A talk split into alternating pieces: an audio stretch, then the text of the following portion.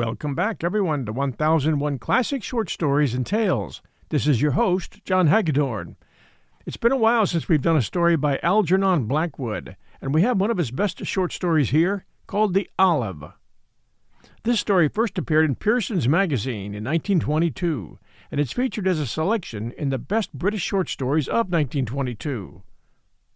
Here's a teaser quote A laugh is a revealing thing, he thought as he fell asleep to dream of a lopsided olive rolling consciously towards him, and of a girl's eyes that watched its awkward movements, then looked up into his own and laughed. And now our story. He laughed involuntarily as the olive rolled towards his chair across the shiny parquet floor of the hotel dining room.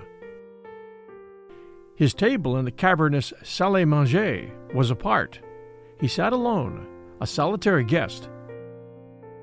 The table from which the olive fell and rolled towards him was some distance away. The angle, however, made him an unlikely objective.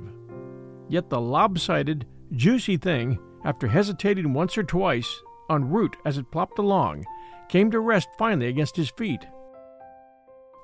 It settled with an inviting, almost an aggressive air, and he stooped and picked it up, putting it rather self consciously, because of the girl from whose table it had come, on a white tablecloth beside his plate. Then, looking up, he caught her eye and saw that she too was laughing, though not a bit self consciously. As she helped herself to the hors d'oeuvres, a false move had sent it flying.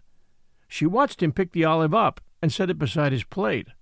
Her eyes then suddenly looked away again, at her mother questioningly. The incident was closed, but the little oblong, succulent olive lay beside his plate, so that his fingers played with it. He fingered it automatically from time to time until his lonely meal was finished. When no one was looking, he slipped it into his pocket, as though, having taken the trouble to pick it up, this was the very least he could do with it. Heaven alone knows why, but he took it upstairs with him setting it on the marble mantelpiece among his field glasses, tobacco tins, ink bottles, pipes, and candlestick. At any rate, he kept it, the moist, shiny, lopsided, juicy little oblong olive. The hotel lounge wearied him. He came to his room after dinner to smoke at his ease, his coat off and his feet on a chair, to read another chapter of Freud, to write a letter or two he didn't in the least want to write, and then go to bed at 10 o'clock. But this evening, the olive kept rolling between him and the thing he read. It rolled between the paragraphs, between the lines. The olive was more vital than the interest of these eternal complexes and suppressed desires. The truth was that he kept seeing the eyes of the laughing girl beyond the bouncing olive. She had smiled at him in such a natural, spontaneous, friendly way before her mother's glance had checked her a smile he felt that might lead to an acquaintance on the morrow. He wondered. A thrill of possible adventure ran through him. She was a merry looking sort of girl, with a happy, half roguish face that seemed on the lookout for somebody to play with. Her mother, like most of the people in the big hotel, was an invalid. The girl, a dutiful and patient daughter. They had arrived that very day, apparently, a laugh is a revealing thing, he thought, as he fell asleep to dream of a lopsided olive rolling consciously towards him, and of a girl's eyes that watched its awkward movements, then looked up into his own and laughed. In his dream, the olive had been deliberately and cleverly dispatched upon its uncertain journey. It was a message. He did not know, of course, that the mother, chiding her daughter's awkwardness, had muttered, there you are again, child, true to your name. You never see an olive without doing something queer and odd with it. A youngish man whose knowledge of chemistry, including invisible inks and such like mysteries, had proved so valuable to the censors department that for five years he had overworked without a holiday. The Italian Riviera had attracted him, and he had come out for two months' rest. It was his first visit. Sun, mimosa, Blue seas and brilliant skies tempted him. Exchange made a pound worth forty, fifty, sixty, and seventy shillings. He found the place lovely, but somewhat untenanted. Having chosen at random, he had come to a spot where the companionship he hoped to find did not exist. The place languished after the war, slow to recover. The colony of resident English was scattered still. Travelers preferred the coast of France, with Mentone and Monte Carlo to enliven them. The country, moreover, was distracted by strikes. The electric light failed one week, letters the next, and as soon as the electricians and postal workers resumed, the railway stopped running. Few visitors came, and the few who came soon left. He stayed on, however, caught by the sunshine and the good exchange, also without the physical energy to discover a better, livelier place. He went for walks among the olive groves. He sat beside the sea in palms. He visited shops and bought things he did not want because the exchange made them seem cheap. He paid immense extras in his weekly bill, then chuckled as he reduced them to shillings and found that a few pence covered them. He lay with a book for hours among the olive groves. The olive groves. His daily life could not escape the olive groves. To olive groves, sooner or later, his walks, his expeditions, his meanderings by the sea, his shopping, all led him to these ubiquitous olive groves. If he bought a picture postcard to send home, there was sure to be an olive grove in one corner of it. The whole place was smothered with olive groves. The people owed their incomes and existence to these irrepressible trees. The villages among the hills swam roof deep in them.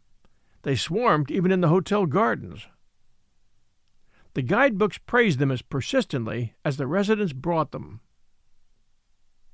Sooner or later, into every conversation, they grew lyrical over them. And how do you like our olive trees? Ah, you think them pretty. At first, most people are disappointed. They grow on one. They do, he agreed. I'm glad you appreciate them. I find them the embodiment of grace. And when the wind lifts the under leaves across a whole mountain slope, why, it's wonderful, isn't it? One realizes the meaning of olive green. One does, he sighed. But all the same, I should like to get one to eat. An olive, I mean. Ah, to eat, yes. That's not so easy. You see, the crop is. Exactly, he interrupted impatiently, weary of the habitual and evasive explanations. But I should like to taste the fruit. I should like to enjoy one. For, after a stay of six weeks, he had never once seen an olive on the table, in the shops, nor even on the street barrows at the marketplace. He had never tasted one. No one sold olives, though olive trees were a drug in the place. No one bought them. No one asked for them. It seemed that no one wanted them. The trees, when he looked closely, were thick with a dark little berry that seemed more like a sour sloe than a succulent, delicious, spicy fruit associated with its name. Men climbed the trunks, everywhere shaking the laden branches and hitting them with long bamboo poles to knock the fruit off, while women and children, squatting on their haunches, spent laborious hours filling baskets underneath them, loading mules and donkeys with their daily catch. But an olive to eat was unobtainable. He had never cared for olives, but now he craved with all his soul to feel his teeth in one. Ah, but it is the Spanish olive that you eat, explained the head waiter, a German from Basel. These are for oil only. After which he disliked the olive more than ever. Until that night when he saw the first edible specimen rolling across the shiny parquet floor propelled towards him by the careless hand of a pretty girl, who then looked up into his eyes and smiled. He was convinced that Eve, similarly, had rolled the apple towards Adam across the emerald sward of the first garden in the world. We'll return with The Olive by Algernon Blackwood right after these sponsor messages. And now our story. He slept usually like the dead. It must have been something very real that made him open his eyes and sit up in bed alertly. There was a noise against his door. He listened. The room was still quite dark. It was early morning. The noise was not repeated. Who's there? he asked in a sleepy whisper. What is it? The noise came again. Someone was scratching on the door. No, it was somebody tapping. What do you want? he demanded in a louder voice. Come in, he added, wondering sleepily whether he was presentable.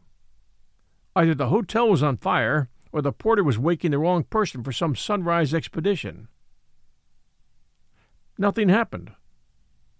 Wide awake now, he turned the switch on, but no light flooded the room. The electricians, he remembered with a curse, were out on strike. He fumbled for the matches, and as he did so, a voice in the corridor became distinctly audible. It was just outside his door. Aren't you ready? he heard. You sleep forever. And the voice, although never having heard it before, he could not have recognized it, belonged, he knew suddenly, to the girl who had let the olive fall. In an instant he was out of bed. He lit a candle. I'm coming, he called softly as he slipped rapidly into some clothes. I'm sorry I've kept you. I shan't be a minute. Be quick, then, he heard, while the candle flame slowly grew, and he found his garments. Less than three minutes later, he opened the door and, candle in hand, peered into the dark passage. Blow it out! came a peremptory whisper. He obeyed, but not quick enough. A pair of red lips emerged from the shadows. There was a puff, and the candle was extinguished. I've got my reputation to consider. We mustn't be seen, of course. The face vanished in the darkness, but he had recognized it. The shining skin, the bright glancing eyes. The sweet breath touched his cheek. The candlestick was taken from him by a swift, deft movement. He heard it knock the wainscoting as it was set down. He went out into a pitch black corridor, where a soft hand seized his own and led him, by a back door, it seemed, out into the open air of the hillside immediately behind the hotel.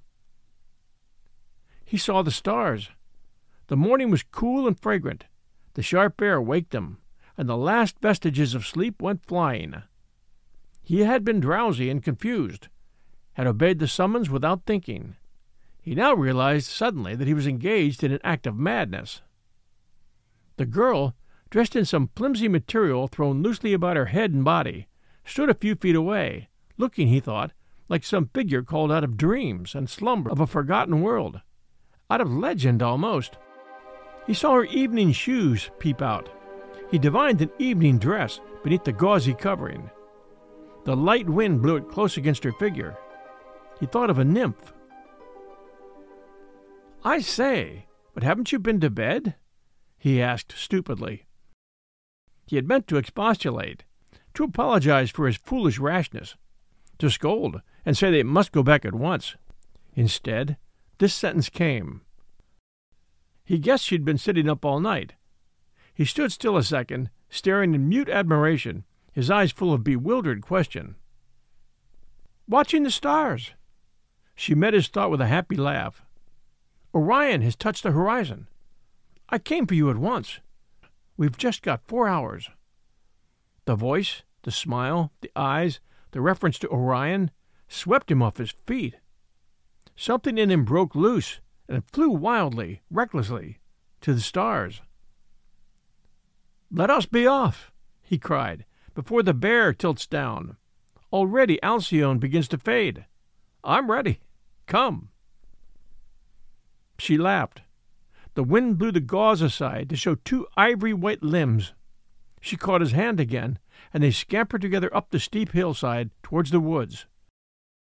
Soon the big hotel, the villas, the white houses of the little town where natives and visitors still lay soundly sleeping, were out of sight. The farther sky came down to meet them. The stars were paling, but no sign of actual dawn was yet visible. The freshness stung their cheeks. Slowly, the heavens grew lighter. The east turned rose.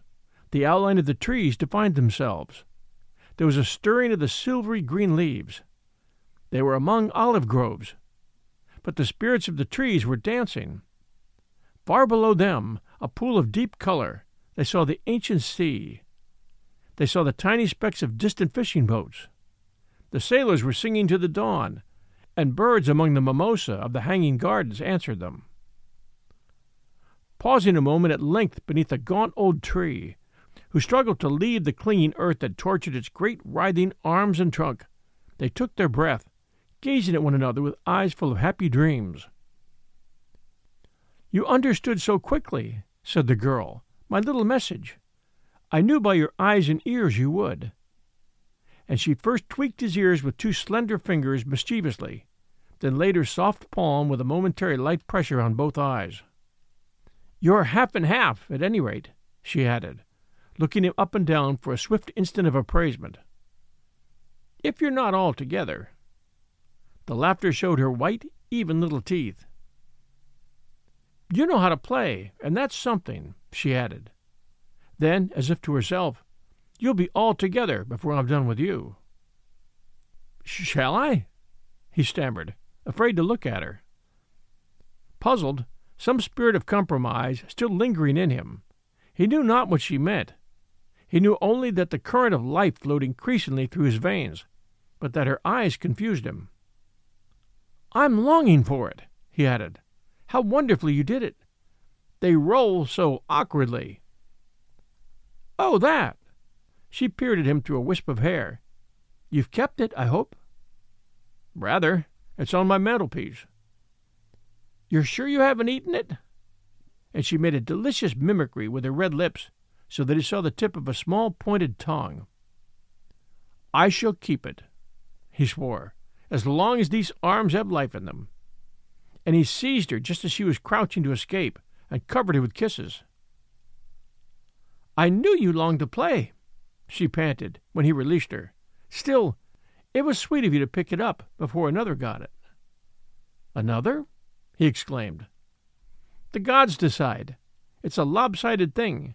Remember, it can't roll straight. She looked oddly mischievous, elusive. He stared at her. If it had rolled elsewhere, and another had picked it up? He began. I should be with that other now, and this time she was off and away before he could prevent her, and the sound of her silvery laughter mocked him among the olive trees beyond. He was up and after her in a second, following her slim whiteness in and out of the old world grove as she flitted lightly, her hair flying in the wind, her figure floating like a ray of sunlight or a race of foaming water, till at last he caught her and drew her down upon his knees and kissed her wildly, forgetting who and where and what he was. Hark! she whispered breathlessly, one arm close about his neck. I hear their footsteps. Listen, it is the pipe. The pipe? he repeated, conscious of a tiny but delicious shudder. For a sudden chill ran through him as she said it. He gazed at her. The hair fell loose about her cheeks, flushed and rosy with his hot kisses. Her eyes were bright and wild for all their softness. Her face, turned sideways to him as she listened, wore an extraordinary look that for an instant made his blood run cold. He saw the parted lips, the small white teeth, the slim neck of ivory, the young bosom panting from his tempestuous embrace. Of an unearthly loveliness and brightness she seemed to him, yet with this strange, remote expression that touched his soul with sudden terror. Her face turned slowly. Who are you? he whispered. He sprang to his feet without waiting for her answer. He was young and agile, strong, too, with that quick response of muscle they have who keep their bodies well. But he was no match for her. Her speed and agility outclassed his own with ease. She leapt.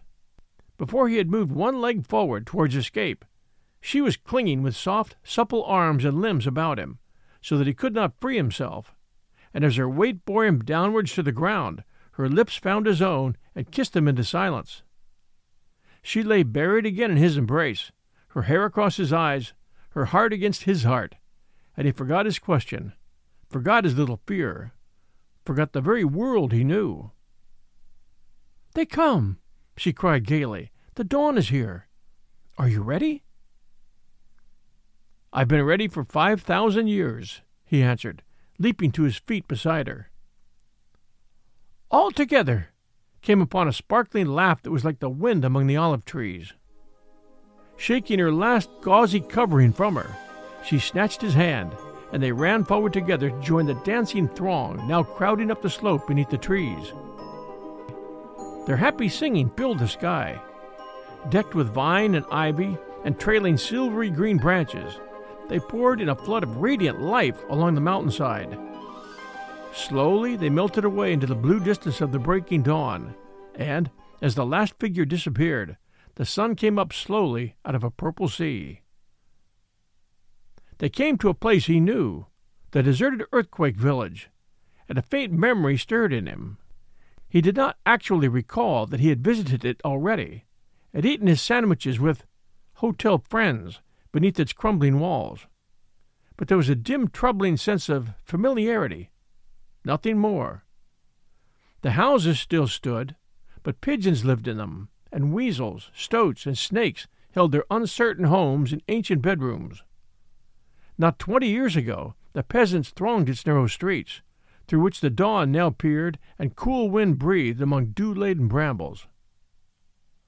I know the house, she cried, the house where we would live, and raced, a flying form of air and sunlight, into a tumbled cottage that had no roof, no floor, or windows. Wild bees had hung a nest against the broken wall. He followed her. There was sunlight in the room, and there were flowers. Upon a rude, simple table lay a bowl of cream with eggs and honey and butter close against a homemade loaf. They sank into each other's arms upon a couch of fragrant grass and boughs against the window where wild roses bloomed, and the bees flew in and out. It was Bussana, the so called earthquake village, because a sudden earthquake had fallen on it one summer morning when all the inhabitants were at church. The crashing roof killed sixty, the tumbling walls another hundred, and the rest had left it where it stood. The church, he said, vaguely remembering the story. They were at prayer. The girl laughed carelessly in his ear, setting his blood in a rush and quiver of delicious joy. He felt himself untamed, wild as the wind and animals. The true God claimed his own, she whispered. He came back. Ah, they were not ready. The old priests had seen to that. But he came. They heard his music. Then his tread shook the olive groves. The old ground danced. The hills leapt for joy. And the houses crumbled. He laughed as he pressed her closer to his heart. And now we've come back she cried merrily. We've come back to worship and be glad. She nestled into him while the sun rose higher. I hear them! Hark! she cried, and again leapt, dancing from his side. Again he followed her like wind. Through the broken window they saw the naked fauns and nymphs and satyrs rolling, dancing, shaking their soft hoofs amid the ferns and brambles. Towards the appalling, ruptured church they sped with feet of light and air. A roar of happy song and laughter rose. Come, he cried, we must go too. Hand in hand they raced to join the tumbling, dancing throng. She was in his arms and on his back and flung across his shoulders as he ran. They reached the broken building, its whole roof gone sliding years ago, its walls a tremble still its shattered shrines alive with nestling birds. Hush! she whispered in a tone of awe, yet pleasure. He is there. She pointed, her bare arm outstretched above the bending heads. There, in the empty space where once stood sacred host and cup, he sat, filling the niche sublimely and with awful power. His shaggy form, benign yet terrible, rose through the broken stone. The great eyes shone and smiled. The feet were lost in brambles. God! cried a wild, frightened voice, yet with deep worship in it, and the old familiar panic came with portentous swiftness. The great figure rose. The birds flew screaming, the animals sought holes, the worshippers, laughing and glad a moment ago, rushed tumbling over one another for the doors. He goes again! Who called? Who called like that? His feet shake the ground. It is the earthquake! screamed a woman's shrill accents in ghastly terror. Kiss me! One kiss before we forget again! sighed a laughing, passionate voice against his ear. Once more your arms, your heart beating on my lips. You recognized his power. You are now all together. We shall remember. But he woke, with the heavy bedclothes stuffed against his mouth and the wind of early morning sighing mournfully about the hotel walls.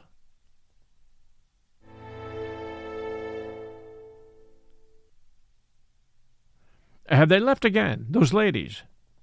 He inquired casually of the head waiter, pointing to the table. They were here last night at dinner.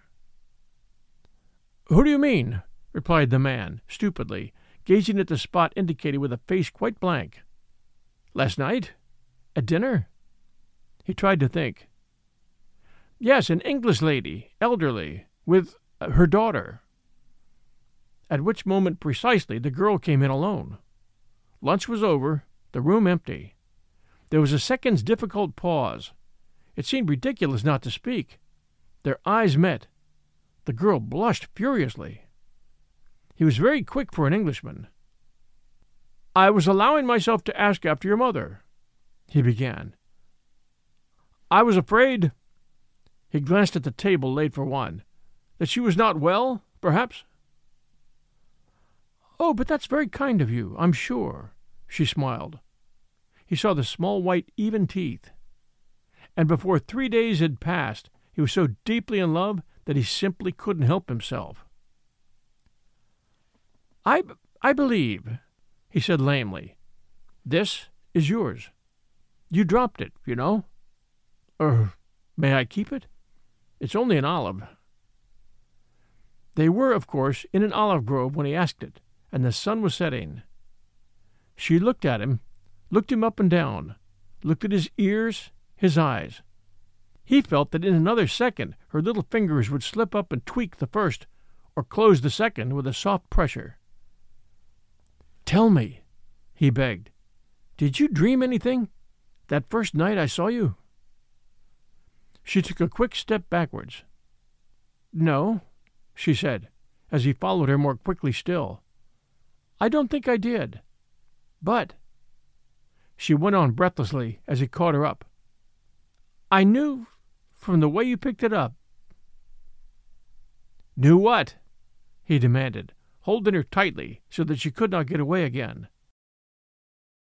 I knew that you were already half and half, and that you would soon be altogether. And, as he kissed her, he felt her soft little fingers tweak his ears.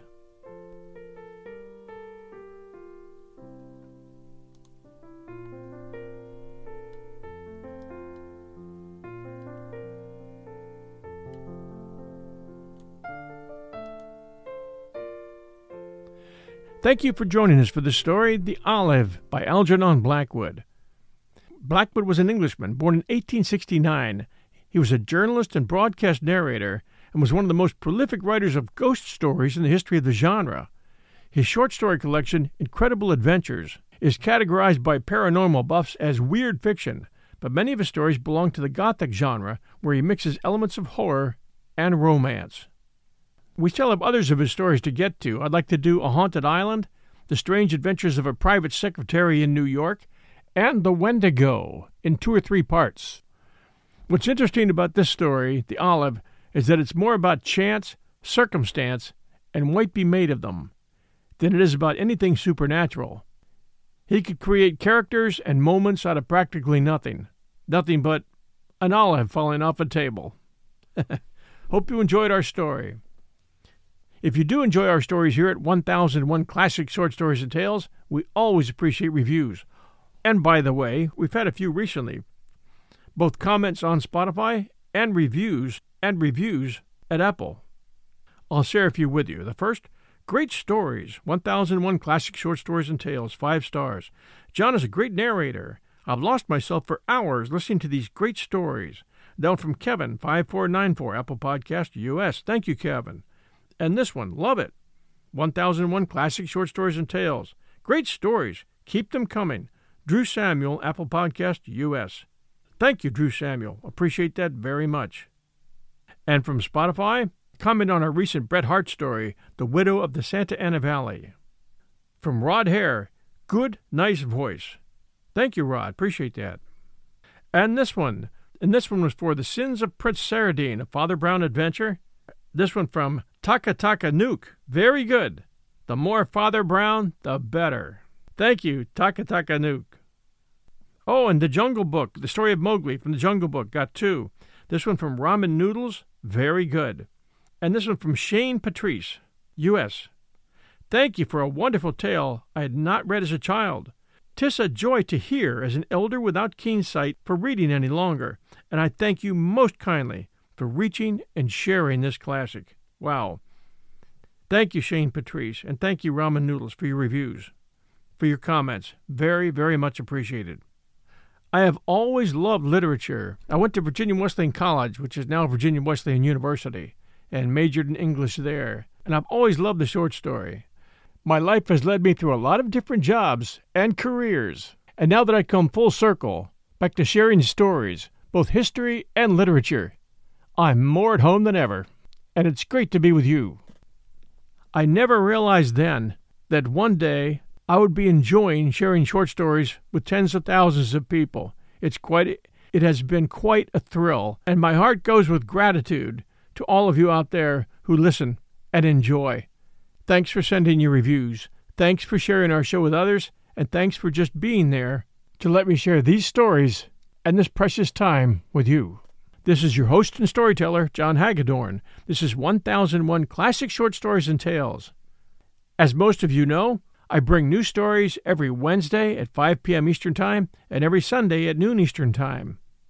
So until our next story, everyone, stay safe, and we'll be back soon.